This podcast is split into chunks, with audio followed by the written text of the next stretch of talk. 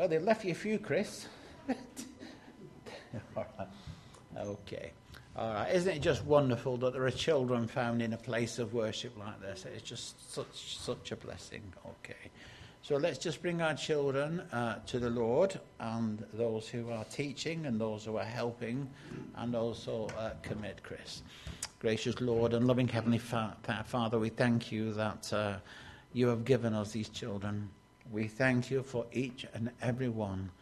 We thank you, Lord, for new babies. We thank you, Lord, as they grow. We thank you, Lord, for each and every one. And Lord, as they go off to the lessons, we just pray, Lord, that the wonderful truths of your holy word uh, will be theirs this day. We pray that the teachers will have that clear understanding that they can share at that right level. Oh Lord, and that those who are helping will be patient and kind and understanding this day. So we commit all our children and the grown ups to you. And Lord, we thank you for bringing Chris here safely. We thank you, Lord, for many years of, of faithful Christian ministry. And uh, Lord, we, uh, we know that you've laid a word on his heart. And we pray that he will have today that freedom uh, to share that word with us. And Lord, we ask that we would have ears uh, that would listen. We would have a heart and a mind that is open and receptive to the truths. So, Lord, we commit Chris to you and ourselves in the Saviour's name. Amen. Thank you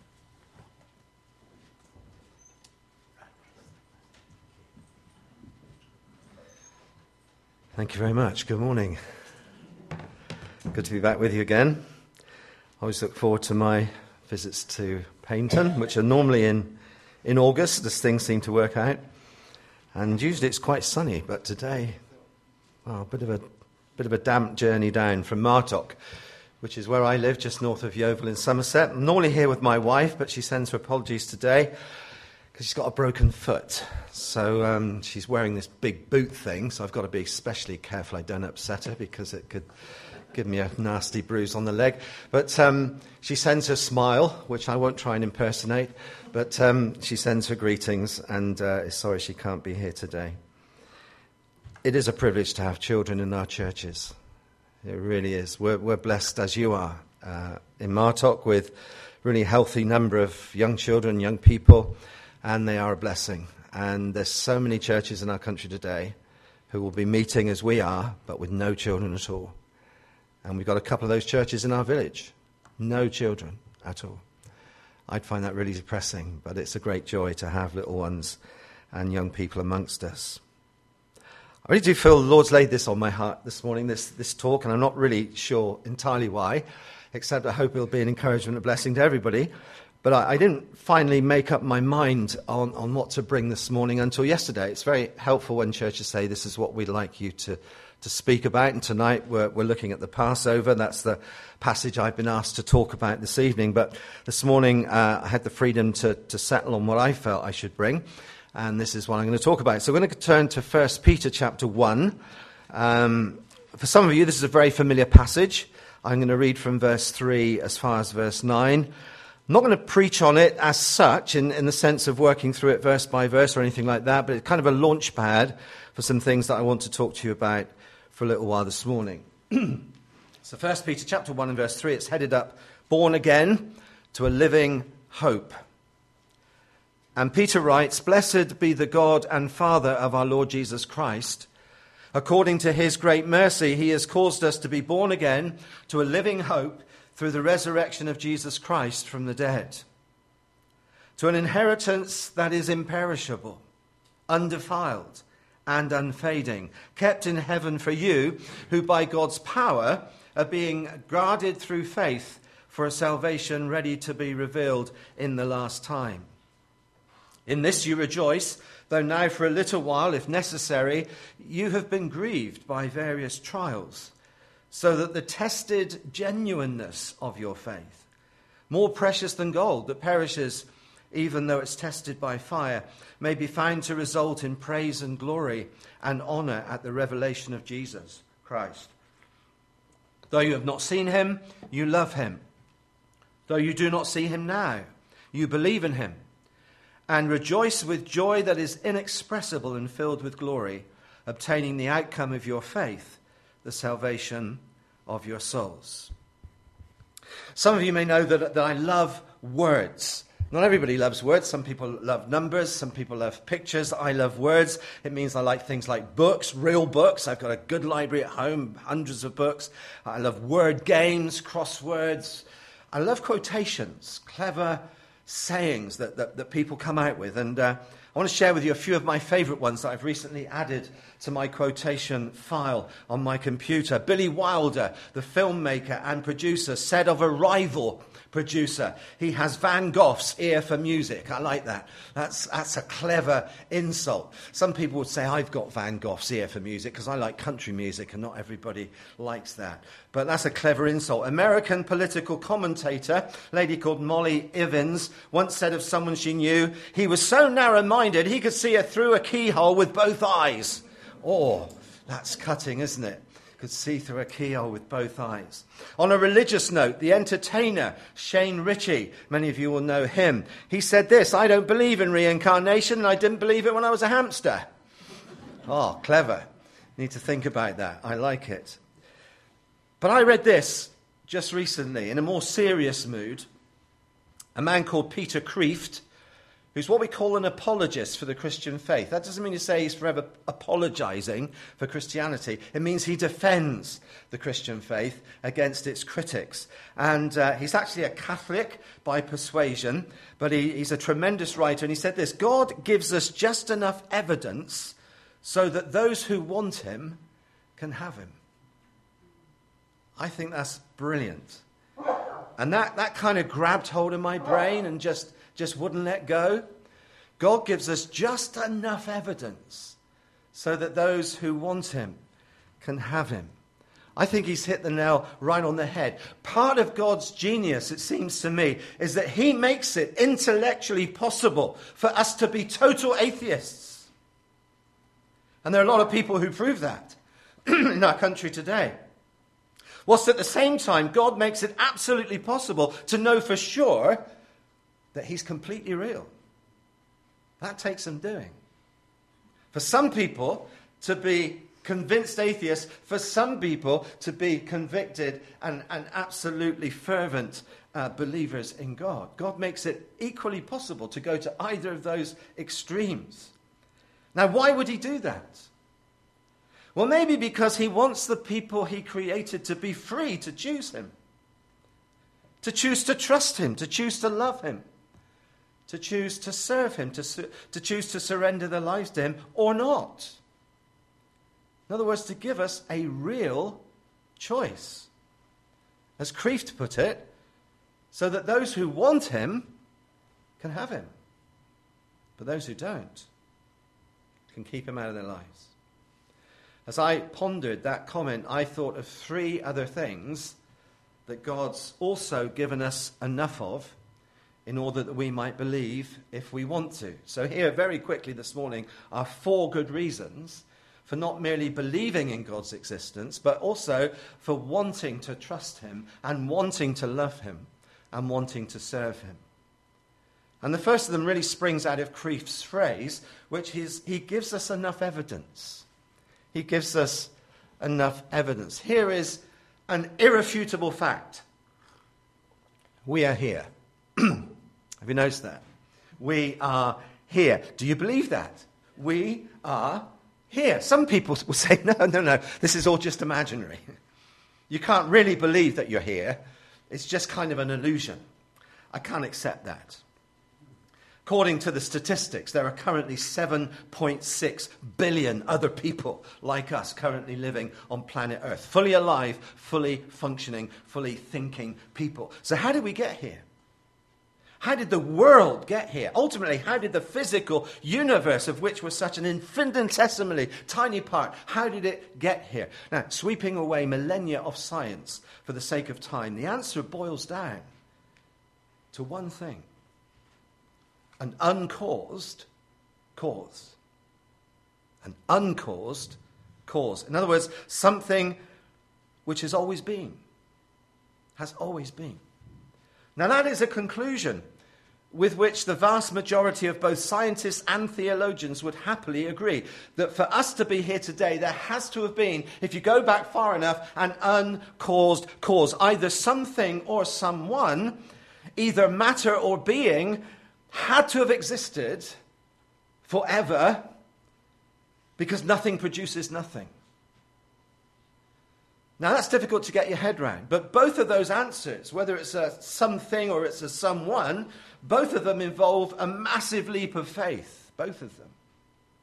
Neither are scientifically provable because we can't go back far enough to check whether that is the way it was. So they're not provable either scientifically uh, by themselves. But philosophically, there's a world of difference between whether it was something or someone that has always been there. There's a world of difference. For if it was a piece of in, in, inanimate, that is, dead matter, that was first on the scene, then there's no ultimate purpose, really, for anything that has arisen since. No purpose for the universe or anything else that currently exists. And not only that, but neither is there any reliable moral reference point by which we can live our lives and live them in freedom and in happiness. Whereas if God was first on the scene. there's both. There's both a purpose for our being here, and there's a moral reference point that we can learn from and live our lives by. Not only that, but it also means that this universe and this world, including all those furry animals and tiny little things that Derek was talking about, and these bodies of ours, were not just merely thrown together by way of a cosmic accident plus eons of time, but rather were carefully, even lovingly designed. I put my hand up for the butterflies. I think they're amazing creatures. You put one on a set your kitchen scales, they wouldn't move it, would they? They're so light. The monarch butterfly emigrates or migrates 2,000 miles. Can you imagine that? 2,000 miles. It hardly weighs anything. Incredible. How does it know to do that? Who taught it to do that? Amazing. Where on earth can you find a man made machine that can even begin to compete with a human eye? To quote one of my scientific sources, the complete processing of even a single nerve cell from the retina would require the solution of around 500 simultaneous differential equations 100 times. Bear in mind there are 10 million or more such cells interacting with each other in complex ways within our eyes. Incredible. We don't even need to think about it. I look around this room and my eyes are focusing at two feet, four feet, ten feet, 20 feet, whatever it is, and it just does it. I don't even need to think about it. All those equations happening simultaneously, just like that. Don't even need to stop and think about it. Charles Darwin said this To suppose that the eye could have been formed by natural selection seems, I freely confess, absurd in the highest possible degree. Agreed? Absurd. To think that these eyes that we carry around in our heads could have come about in that sort of random way. The Bible's opening sentence says, In the beginning, God created. Not chance, not luck, not time, but God created.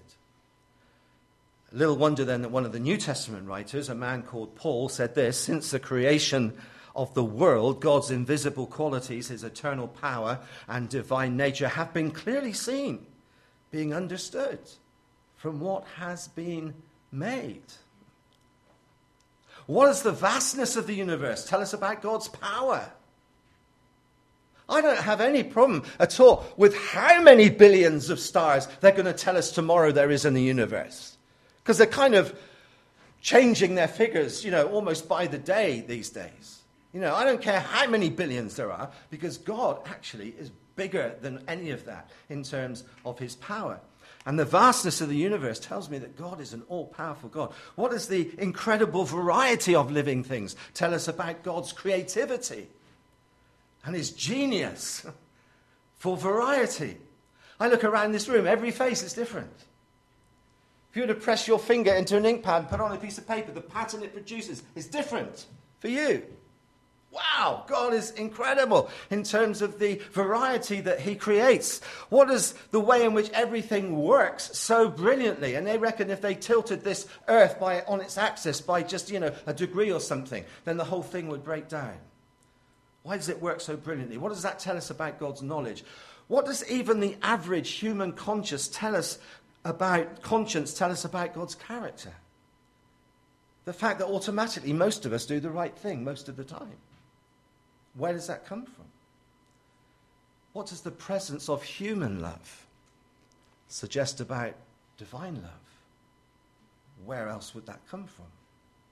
Piece of inanimate matter?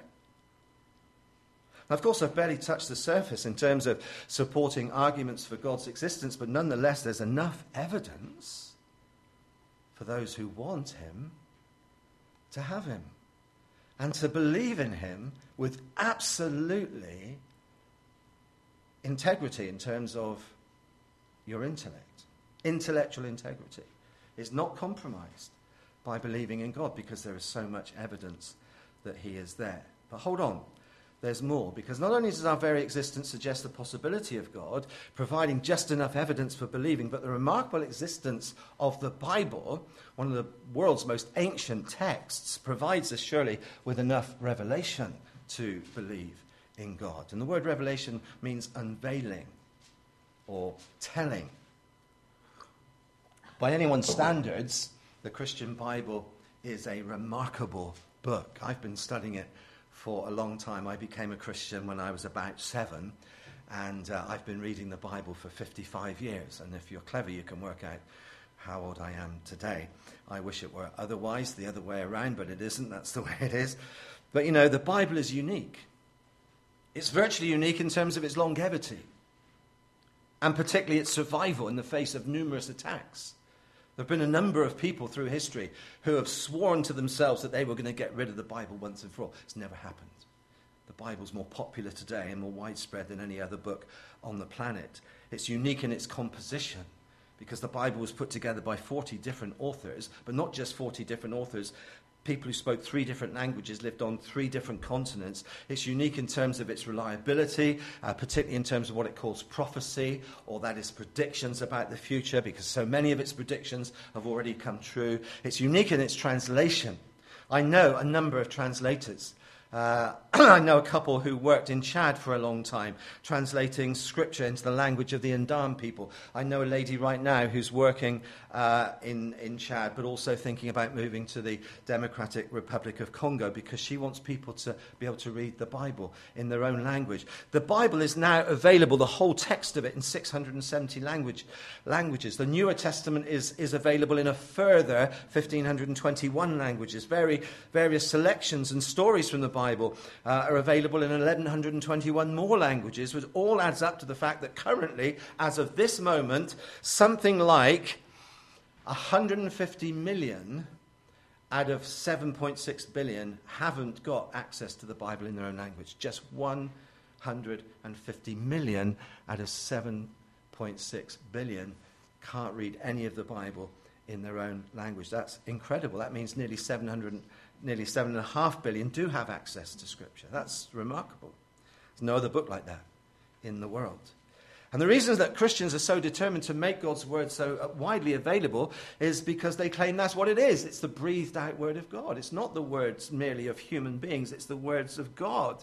It's a book that records his words, reveals his character, and documents his work, and also declares his future plans. And there are some things in the Bible that have not yet come to pass, but are beginning to come to pass and will eventually come to pass. If you look at the track record of stuff that already has been predicted and come to pass, it's amazing book.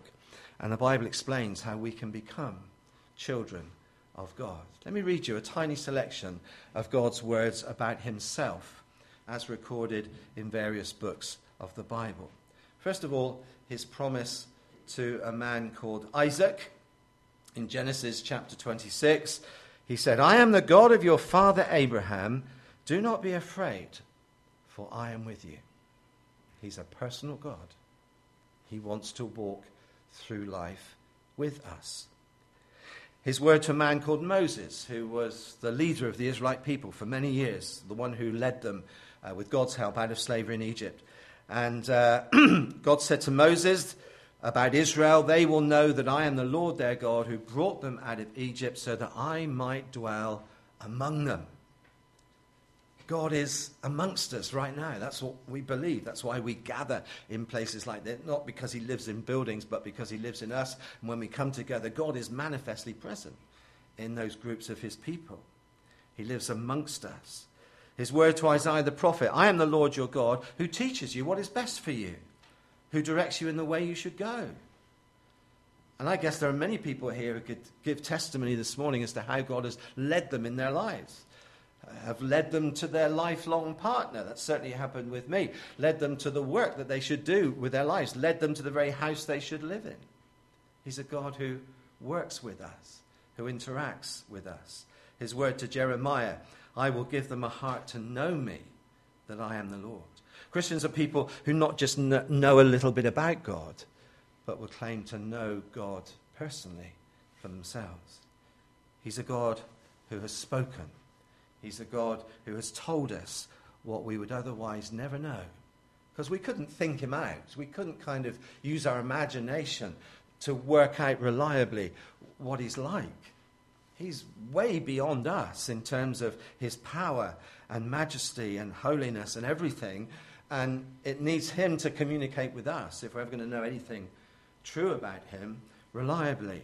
And he's done that. He's done that through the Bible. He's done it through a person, he's done it through Jesus. Jesus came and set foot on our planet. God in flesh, the Bible calls him. And Jesus has given us a living, breathing picture of what God is like. The Bible says of Jesus that he was in very nature God. It also says that he radiates God's glory. You know, I'd love to have been alive. I'd love to have been one of those disciples who actually spent time with him.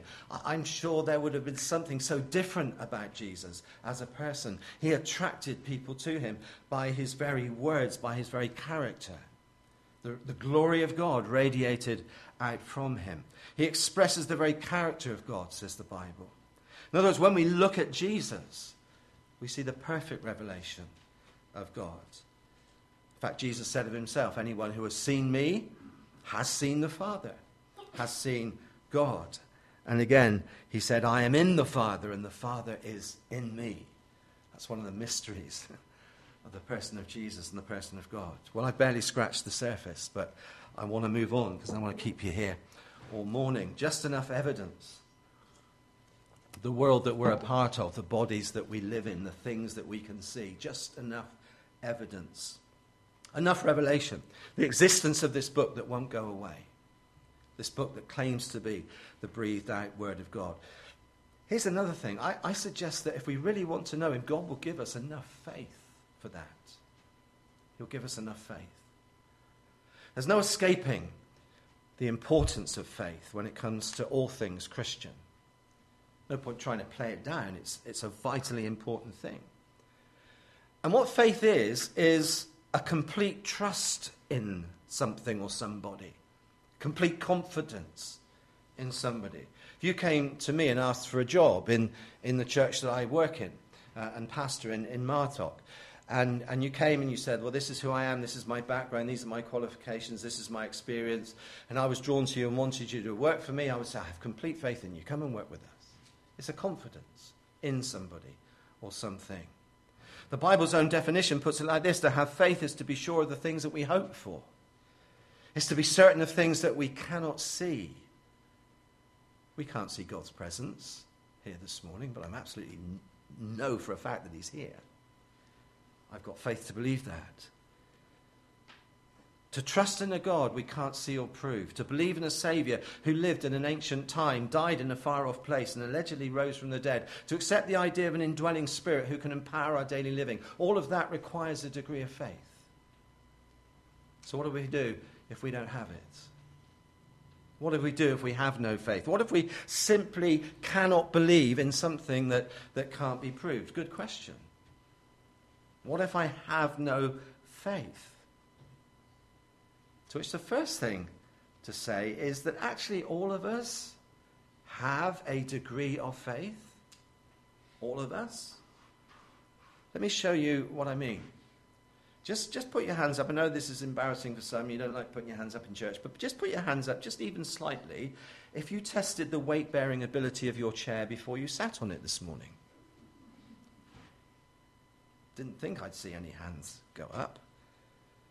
None of us would do that, but, you know, we're people of faith. Your faith in human nature gave you reason to trust the chair that you sat on because you thought these good people at Great Parks aren't going to put out wonky seats. They're not going to put out chairs that are going to collapse the moment I sit on them. And you took a look at the chair and you thought, what's pretty well built chair, doesn't look as though it's cracked or broken. I'll sit on that. So, you know, you trusted it to hold you up, and it did. And that's a very trivial example. Mind you, if you hadn't tested it and it did let you down, you wouldn't have been risking very much. You know, you might have just bruised your thighs, you fell down, might have risked a moment of embarrassment, but nothing more than that. You weren't taking a big risk, were you? What about stepping on an aeroplane? Just think of the number of things that you're putting your faith in when your very life depends on it. Because every time you step on a plane, your life depends on a number of things. It depends on the strength of the fuselage, because that plane is going to come under tremendous pressure when it gets up in the air. It's going to depend on the reliability of those engines. Okay, if one gets knocked out, can still fly on the other one, but what if the other one goes? It it relies on the condition of the wiring that's running throughout the aircraft. It, it relies on the skill of the air traffic controllers who get you safely into the air and get you safely down at the other end. It, it actually depends on the health and the competency and the sobriety of the pilot. Who wants a drunk pilot when you're traveling in an aeroplane? Do we check any of that? No, we don't. We take it by faith. Some would say, I take it for granted, but actually, we're taking it by faith. And actually, that, that's how it is with our death. Because who of us here this morning have ever been able to prove what happens to people when they die? Have any of you been able to prove what happens to someone when they die? I mean, is that it? End of? Or do we all have a spirit that carries on after our physical death? somewhere, somehow. How can we prove that?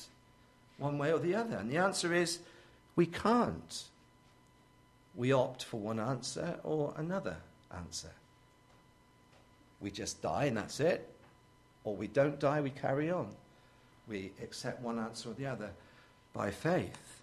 Now, as a Christian, I've put my faith in the saving work of God the Son at the cross, the amazing grace of God the Father in sending Jesus, the ongoing guarantee of the Holy Spirit who's at work in my life. I've put my faith in the fact that I believe Jesus rose again and conquered death. And has actually promised me an ongoing existence after my physical demise on this planet. And I need to tell you that even that faith was the gift of God and is actually freely available to those who truly want it. Because the Bible says that we're saved by faith, and that not of ourselves, lest any of us should boast. It's the gift of God. Enough faith, enough evidence, enough revelation, enough faith, and finally, can I say this? More than enough love. Here's another offering from my quotation collection. A man called Al McGuire, never heard of him before, but I liked his quotation. He once quipped The only mystery in life is why the kamikaze pilots wore helmets. That is a mystery. It's a bit strange, isn't it? If they were deliberately going to crash their planes, why bother with the crash helmet? As I see it, a far greater mystery is why the Lord of heaven and earth should, show love, should so love me and you. I mean, that really is a puzzle. Why should the God who needs nothing, who's complete in himself, as none of us are, why should he love me and you? According to his own word, he absolutely does, in spite of our unloveliness. One of Jesus' closest friends was a man called John, and he said this God showed his love for us by sending his Son into the world that we might have life through him. This is what love is. It's not that we loved God, but that he loved us and sent his Son to be the means by which our sins are forgiven. In other words, there's a sense in which God just can't help himself. He just loves us. Not because we're lovely, not because we're even lovable, but because He is love and His love just pours out towards us. I see a, a, very faint reflection of this in the way that I love my newest granddaughter. She was born in Canada four months ago. I haven't seen her yet, only on a screen.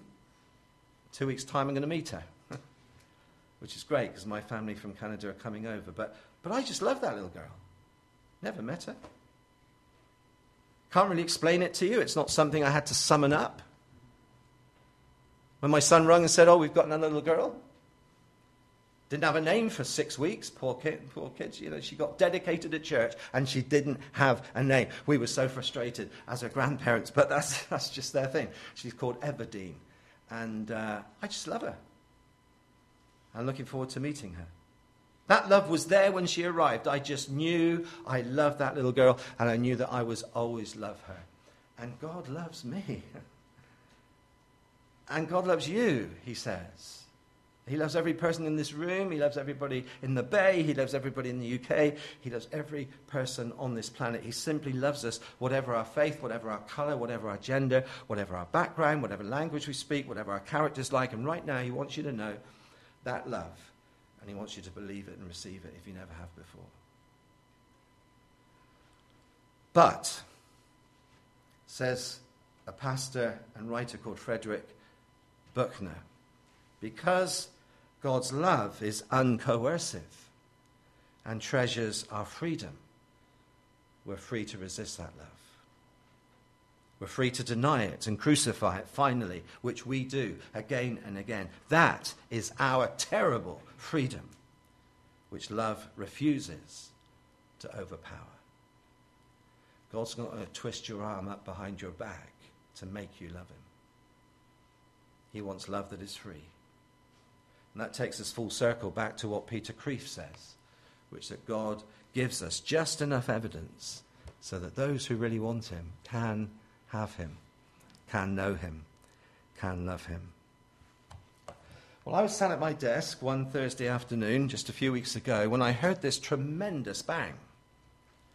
I was focusing on my computer screen, I was doing some work, and I was sort of really taken up with what was going on. I heard this incredible bang. It sounded a little bit like a gunshot, and it also sounded very close, and it was initially very frightening. So I got up and I looked out of the window. Now, my study is upstairs in our house, and the front little bit of our house sticks out below the level of my office window, and there's a little bit of sloping roof. And there on the roof tiles was a very wobbly looking collared dove, no doubt wondering what on earth had hit it. And here's the impression it made on my window. Can you see the wing? going up there to the left and the other wing to the right, and that big blob is its body. That was the impression that that dove made on my window. I'm surprised it didn't come right through it. It made that impression. You can see it so clearly. Now, why didn't the dove see the glass in my window? Can I suggest three possible reasons? And in a minute, you'll see where I'm going with this. Perhaps the first reason it didn't see the glass was because of the speed it was moving. The glass was right in front of it, but it didn't see it because it was probably moving at around 25 miles an hour, because that's how fast doves normally fly 25 miles an hour. Secondly, it probably didn't see the glass because its eyes were focused on what lay beyond the glass instead of the glass itself. The empty room in front of it, the empty space. And number three, it probably didn't notice the glass because the glass was clear and clean. So it looked like there was nothing there at all. Completely transparent. And so one poor collared dove ended up with rather severe headache. Now, it did fly away eventually, so it was okay. But as I thought about that collared dove, as I thought about why it hit my window, I saw a parallel, really, with how it is, I think, with people and God. See, some people these days live life at such a fast pace that they haven't time to see if there's a God who greatly loves them or not. Nor do they have the time to stop and think about the revelation that God has made readily available to us through the Bible and through Jesus. They haven't the time. Life's going so fast, there's so much to do. Other people seem to be really focused on what is ahead. They have an ambition in life, they have something that they're aiming at, and they're so distracted by that and by all that the world has to offer them the bigger house, the better car, the, the more exciting holiday that they don't see what's in front of their face. And for others, maybe, the fact that God can't actually be seen because he is so holy and so pure and he's a spiritual being, that's enough to stop them looking, to make it all seem like make believe, enough to convince themselves that he isn't really there at all. But the Bible says, be still and know that I am God. The Bible says, taste and see that God is good. Jesus says, Come to me and I'll give you rest. Seek and you will find. Whoever believes in me shall have eternal life. A few months ago, a link to a little video landed in my email inbox, and I followed up the link and I watched the video, and straight away I knew I had to share this little video whenever I had the opportunity to show it to other people. It's just one young lady's story. But I find it very moving, and I hope that you find it moving too. And if you'd like to know more about finding this God that I've been talking about, I'll be at the door at the end, hopefully with a cup of coffee in my hand. And I'd love to chat to you further about this God who is there, who loves you, and wants you to love him, and has made it possible for you to come into a relationship with him. So I'm going to finish with this little video. It's called Chloe's Story. Here she is. I was really angry with Christians because I just saw like, how dare you believe in a higher power who is responsible for this? My name's Chloe, and this is my story. I come from a non Christian family, and so growing up, I used to pray and worship to this Chinese goddess, um, all the while having a mindset of an atheist. So in my in year seven, my form tutor was a Christian, and Christian lady, and I used to go out of my way to annoy her um, and mock her faith.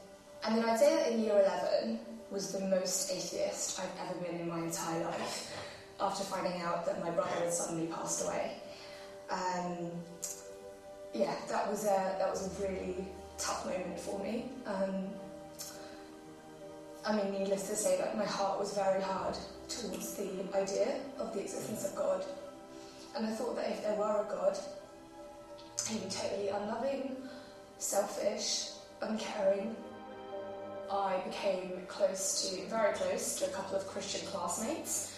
And we became so close that they felt that they could openly share their faith with me, um, despite my opinions. Um, the only reason as to why I even let them in in the first place and actually opened up these conversations was because they genuinely invested in our friendship. They really genuinely cared about my opinions, and um, so I really cared about them as my friends. Um, so one day, they invited me along to a CU meeting, so I reluctantly came along. And it was the first time I'd ever read part of the Bible. And they were looking at the book of Job. And really, I felt like it was just like perfect timing almost because I was really going through a lot of pain and it really opened up my eyes. It really put my own situation into perspective that despite the surface appearance, God isn't responsible for suffering, but He is sovereign over it um, that really hit a spot in me because just because of how, how wrong I was in believing before that God was unloving or uncaring or selfish. When the greatest demonstration of God's love was right before my eyes and what He did on that cross. I came out of the CU meeting, asked my two Christian friends like, all the questions that I had in my head. And they really invested time into trying to answer these questions for me. I, I had a lot of mixed emotions, and I felt like if this were all true, I want that. And so I yeah, decided to pray that life changing prayer um, that God would come into my life and just take hold of it. So, about a year after I became a Christian, um, word got round in my old school, and I found out through my friends that my year 7 teacher was just completely overjoyed, um, massively shocked. um, because she hadn't stopped praying for me since I was in year 7 that one day I would give my life to Christ which is such an answer to prayer, um, and I'm so grateful for that.